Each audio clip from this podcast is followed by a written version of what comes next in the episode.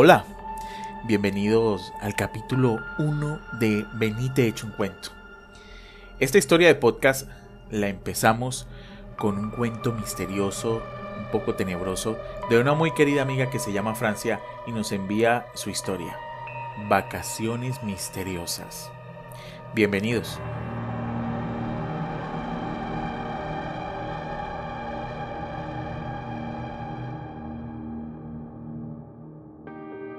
Vacaciones misteriosas. Se iniciaron las vacaciones de mitad de año escolar y como siempre esperábamos con ansias locas la llegada de mis primos a la casa. Nosotros vivíamos en la costa y ellos en el interior del país, o sea que tanto para ellos como para nosotros las vacaciones eran anheladísimas. Cuando estábamos juntos los paseos a la playa y las fiestas improvisadas no se hacían esperar. Por otro lado estaban las reuniones especiales, como nosotros los llamábamos. Eran momentos llenos de misterio, en los que la curiosidad inocente nos llevaba a correr riesgos realmente innecesarios. La verdad es que ansiábamos encontrarnos para hacer lo que más nos gustaba, desafiar lo desconocido y todo aquello que nos prohibían los adultos, cosa que para nuestros padres eran peligrosas, pero justamente eso es lo que las hacía más apetecibles. Mi casa, mi casa, nuestra casa era la casa más grande del barrio. Desde afuera era terrorífica. Como decían los demás niños de la cuadra, decían que parecía la casa de las brujas. Yo no me enojaba, a mí no me importaba lo que dijeran, porque la verdad es que la casa sí era como feíta. Era opaca y sin ventanas, con un semblante así como que, como que daba miedito, como que asustaba. Pero por dentro mi casa por dentro mi casa era divina, tenía un jardín gigante con toda clase de flores y matas que mamá sembraba todo el tiempo. Era divino. No teníamos muchos recursos económicos, así que digamos, con que mm, no contábamos con muchos muebles. Así que mi casa tenía unos espacios libres grandotes. Al entrar en ella te encontrabas con una sala inmensa, iluminada y fresca. Allí sí podía haber una mecedora, que para ser sincero estaba como pagando las extras. El tejido en el espaldar estaba roto y la madera raída. Sin embargo, era el lugar favorito de papá para sentarse, así que su silla mecedora estaba en el mismo sitio todo el tiempo. También había un sofá color café con verde, con tantas manchas de regueros que ya no se podía diferenciar entre las manchas y los grabados del tapizado. Allí siempre se sentaba mamá con mis dos hermanas menores Patricia y Ligia, que en esa época estaban muy chiquitas, así que no compartíamos mucho con ellas. Para complementar el mobiliario, teníamos una mesita de centro, que aunque tenía más años que yo, la verdad es que me encantaba. Mamá siempre ponía un florero amarillo donde le colocaba flores que cortaba en el jardín. Y por último, adornando la pared, había una fotografía de mis abuelos el día de su matrimonio. Era tan vieja que ya no se detallaba bien sus rostros, era más bien como si tuvieran una máscara puesta. Posteriormente estaba el comedor. Era una mesa inestable que se movía al mínimo contacto, pero lo suficientemente grande para que los 12 integrantes de la familia nos sentáramos juntos a la hora de comer. La casa tenía 10 habitaciones, la principal estaba pegada a la entrada, esa era la de papá y mamá. Luego habían 6 habitaciones seguidas que eran las de mis 7 hermanas menores. Irina, que era la mayor, tenía 16 años, Mercedes, que tenía 14, y yo, Francia, que tenía 15 en esa época, dormíamos en el segundo piso. La verdad es que mi cuarto no me gustaba nada, nada, nada, nada. Quedaba en el último rincón de la casa y tenía una ventana que daba al patio y de noche eh, los árboles parecían como, como brujas que me estaban acechando, como fantasmas. Mm. La cocina de la casa, como todo en la casa, era gigante yo que siempre fui la más chiquita de todos, tenía que usar escaleras para alcanzar los platos de la alacena. Finalmente estaba el patio que parecía más un campo por lo grandotote y el espacio que había. Teníamos muchos árboles, casi todos de mango, pero también había naranjas, limones y guanábanas. Durante el día era hermoso estar allí, pero en las noches evitaba al máximo entrar al patio, pues los murciélagos que llegaban a comerse los mangos volaban muy bajitos y no había luz y era difícil ver por dónde se andaba. Ay, no. En general la noche, en la noche era mejor no merodear por la casa. Yo generalmente escuchaba ruidos extraños o, o veía sombras que se movían por el segundo piso. Desde muy pequeño descubrí que tenía habilidades que los demás no tenían lograba sentir presencias que no eran perceptibles para los demás. Irina, mi hermana mayor, eh, también la más escéptica, decía que yo tenía el poder del frío, porque cuando había alguna energía cerca, eh, energía cerca de mí, los brazos se me ponían fríos y los vellos se me erizaban. Y bueno, esa era nuestra casa, un lugar inmenso lleno de personas vivas y no vivas también. Irina Mercedes y yo no salíamos mucho de casa. De hecho, nunca salíamos de casa. Papá nos decía mm, que éramos muchachitas muy lindas para andar solas por ahí en la calle, así que nos tenía prohibido salir sin él. Eh, así que nuestro gran círculo social se limitaba a nosotras tres y Diego. Diego era nuestro vecino de al lado, tenía 12 años, era el mejor amigo de las tres. Irina a veces era un poco cruel con él, siempre se burlaba del pobre porque estaba enamoradísimo, tragado, loco de mi hermana Mercedes, pero ella lo rechazaba constantemente porque era dos años menor. Yo quería muchísimo a Diego. Él era hijo del viudo Cárdenas. La mamá de Diego había muerto al darlo a luz y el pobre viudo nunca se recuperó de eso. Así que contrató a mi mamá para que le ayudara a cuidar al bebé. Y fue así como Diego llegó a nuestras vidas cuando yo tenía tan solo tres años. Era un niño tímido, noble, amoroso, pero muy, muy, muy, muy, muy enfermizo.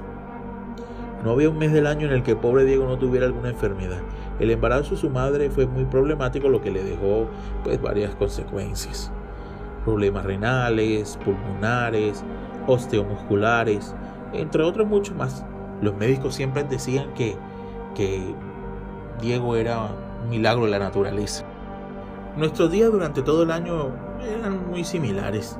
Madrugar para ir al colegio, estando allí defender a Diego de algún bravucón que quisiera aprovecharse de él. Luego regresar a casa, hacer las tareas, ayudar a mamá con los quehaceres del hogar e ir a dormir temprano para madrugar al día siguiente y volver al colegio. Sin embargo, durante las vacaciones todo era diferente. Nuestros primos llegaban a pasar vacaciones en casa y era allí cuando vivíamos toda clase de aventuras. Recuerdo que se me hacía eterna la espera y hasta contaba los días para que ellos llegaran. Finalmente, una tarde muy calurosa de junio, escuché a mi hermana Mercedes gritar desde la puerta ¡Mamá, llegaron! Yo salí corriendo desde el patio donde estaba tendiendo una ropa que mamá acababa de lavar. Irina, que también estaba en la casa, llegó desde su cuarto y así todas dimos la bienvenida a los recién llegados. Nos miramos con complicidad y al mismo tiempo dijimos, ¡por fin! Y nos abrazamos sin saber lo que estas vacaciones nos depararían. Acaba de llegar Marina. Mi prima y mi mejor amiga éramos cómplices en todo. Durante las vacaciones no nos separábamos nunca. Marina se quedaba en mi habitación y no dormíamos nada porque la pasábamos hablando y riéndonos toda la noche. Solo faltaba por llegar Alberto, nuestro primo, que al parecer había quedado atascado eh, por culpa de un derrumbe. Bueno, recuerdo que ese día, eso de las 9 de la noche, llegó Alberto. El pobre estaba agotadísimo, pero no le faltaron fuerzas para abrazarnos a todas casi hasta rompernos las costillas, como siempre lo hacía. Inmediatamente después nos preguntó por Diego. Ellos eran mejores amigos y creo que Alberto era el único amigo que Diego tenía. ¿Dónde está Diego? Que no lo veo por acá, dijo Alberto. Qué raro, ¿verdad? ¿Dónde anda el flacucho ese? preguntó Irina. No lo trates así, le dije a Irina, mientras ella me torcía los ojos. Vamos a buscarlo, le dije a Alberto y a Marina, después de haberle pedido permiso a papá. Por supuesto, Irina y Mercedes se nos pegaron. Llegamos a la puerta del señor Cárdenas y tocamos con fuerza, entusiasmados por ver salir a Diego por la puerta y ver su reacción al vernos todos juntos otra vez. Pero la sorpresa fue para nosotros. Al ver salir a la señora María Paz, una viejita que se salvaba de tener ciento y tantos años, quien había sido el ama de llave de la familia Cárdenas desde la época de los abuelos de Diego. Buenas noches, señora María Paz. Estamos buscando a Diego. Mi papá le manda a decir que si le dan permiso de quedarse en casa esta noche, porque ya llegaron mis primos. Dijo mi hermana Mercedes, que cuando había que pedir permiso siempre hablaba ella, su dulce voz hacía juego con su rostro angelical, lo que hacía que nunca nos dijeran que no a cualquier petición. Ay, mi niña, dijo la señora María Paz con una voz ronca de la vejez que ya cargaba la viejita. Cuando el señor Cárdenas llegó eh, del trabajo, se llevó al niño para el hospital. Tenía un ataque de tos que no lo dejaba ni respirar y, pues no han regresado. Todos nos miramos muy preocupados, no supimos qué decirle a la pobre anciana que se veía más acongojada que cualquiera. Finalmente fue Irina quien tomó la iniciativa y le dijo, Señora María Paz, le vamos a contar a mamá y cualquier cosa no dude en irnos a avisar de inmediato. Yo nos despedimos de la anciana y volvimos a casa preocupados, pero nos decíamos los unos a los otros que no había de qué preocuparse, pues era Diego. El flaco había luchado con mil enfermedades y todas las había derrotado. Así que decidimos seguir nuestra noche felices por estar todos juntos nuevamente.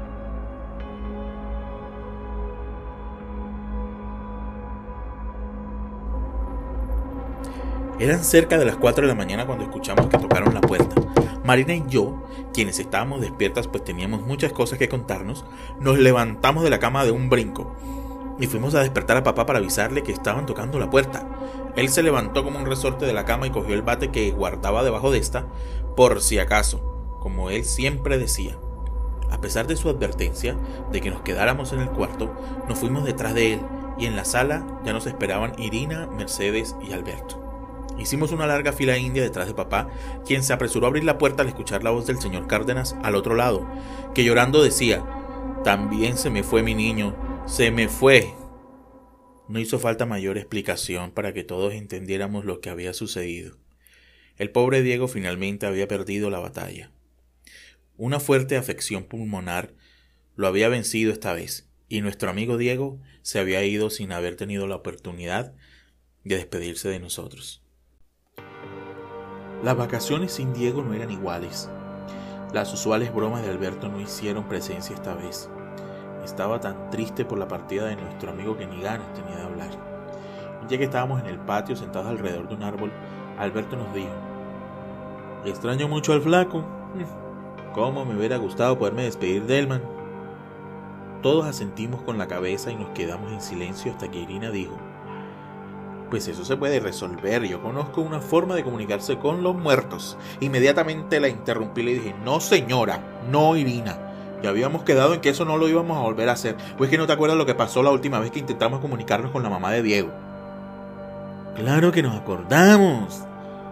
Pero usted sabe que sí pudimos comunicarnos con ella, dijo Alberto. Muchachos, a mí no me parece. No me parece una buena idea dijo Mercedes y se fue a su habitación. El resto de la tarde pasó sin mucha novedad y bueno, nos fuimos a acostar más temprano de lo común. Eran cerca de las 3 de la mañana cuando escuché un fuerte ruido en la cocina. Miré a Marina, quien ya estaba sentada en la cama y me miraba con los ojos grandotes, asustadísima. No te pinga, qué hueso. Me preguntó agitada con su marcado acento santanderiano. Yo no pude evitar reírme eh, al escucharla y le dije que se calmara, que, fuéramos a ver qué, qué había pasado. Bajamos las escaleras tratando de no hacer ruido para no espantar lo que fuese que estuviese allí. No veíamos nada, pero fue inevitable entrar a la cocina y sentir cómo los brazos se me lavan. Marina, quien todo el tiempo estuvo agarrada a mí, lo notó, por lo que fue cuestión de segundos para que saliera corriendo subiendo, subiendo las escaleras. Yo que también estaba muerta del susto, la seguía a toda velocidad cuando estábamos arriba, corrimos a la habitación de Irina y la despertamos inmediatamente. Ella que se caracterizaba por tener un geniecito de aquellos demoníacos, se despertó furiosa y nos preguntó qué había pasado. Marina fue la primera en hablar. Bajamos la cocina porque habíamos escuchado un ruido y a Francia le dio el poder del freno, vinimos corriendo para acá. Esa es pura joda de ustedes para no dejarme dormir, dijo Irina, muerta de la ira. Fue allí cuando escuchamos la, la voz de Mercedes en la puerta diciendo, nada, es verdad. Yo también había escuchado el ruido y bajé a ver qué era y cuando llegué a la cocina vi una sombra que se estaba acercando a mí hasta que ellas entraron y la espantaron cuando salieron corriendo. Y ahora sí me cagué, dijo Marina tratando de suavizar el ambiente. Pero yo sentí como un liquidito caliente empezó a recorrer mi entrepierna y les dije, pues yo me acabo de miar. Y salí corriendo para el baño. Solo escuché la carcajada de todos a mis espaldas. Cuando regresé a la habitación, Alberto se había unido al clan. Mirándome fijamente a los ojos, me dijo, Eso es Diego, que quiere comunicarse con nosotros. Pobrecito el flaco seguro se quiere despedir y se lo debemos por tantos años de amistad. Ninguno estaba seguro de hacerlo, pero en el fondo creíamos que era lo mejor. Esa misma noche nos hicimos los dormidos hasta que estuviésemos seguros de que todos los adultos que habían en la casa se habían quedado profundos. Nos levantamos y nos reunimos en mi habitación. Irina era quien dirigía el grupo y estaba tan entusiasmada que logró contagiarnos de ese entusiasmo. Sentíamos mucho temor, pero la curiosidad era más grande. Mercedes estaba muy seria, pues Irina le había dicho que como ella era el amor de Diego, seguramente por eso era que él la había buscado en la cocina y no a los demás. Así que en definitiva ella era lo que hacía que todo esto se diera, y sería ella quien servía de canal para traer al espíritu. Marina estaba muy asustada, lo que por supuesto me generaba mucha gracia, era difícil no reír de sus reacciones de miedo. Alberto era el único hombre, pero el más cobarde. Y ahí estábamos, los cinco reunidos con la euforia de hacer lo que se nos prohibía. Tomamos un plato, escribimos un abecedario alrededor de este y nos dispusimos, nos dispusimos a iniciar nuestra faena paranormal. Haciendo un círculo, nos sentamos en el suelo y pusimos el plato en la mitad. Y todos colocamos el dedo índice sobre él. Iniciamos preguntando si había alguien con nosotros en ese momento y el dedo de Mercedes empezó a moverse formando la palabra así. ¿Cómo te llamas? Pregunté mientras sentía como se me lava no solo el brazo, sino todo el cuerpo, lo que me llevó a pensar que no había solo una presencia, sino varias entre nosotros. Irina, al ver que no respondían, volvió a preguntar, ¿cómo te llamas?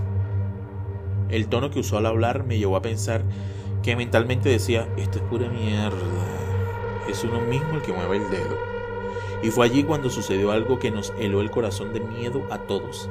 Se sintió un viento helado que nos erizó la piel, seguido de un sonido profundo que parecía ser una sonora carcajada malévola.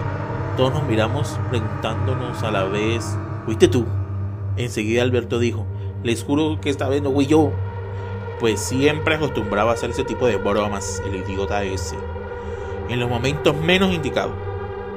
Y de la nada el plato empezó a formar frases sin que ninguno de nosotros pusiera el dedo sobre él, repitiendo constantemente la misma palabra, Mercedes, Mercedes, Mercedes.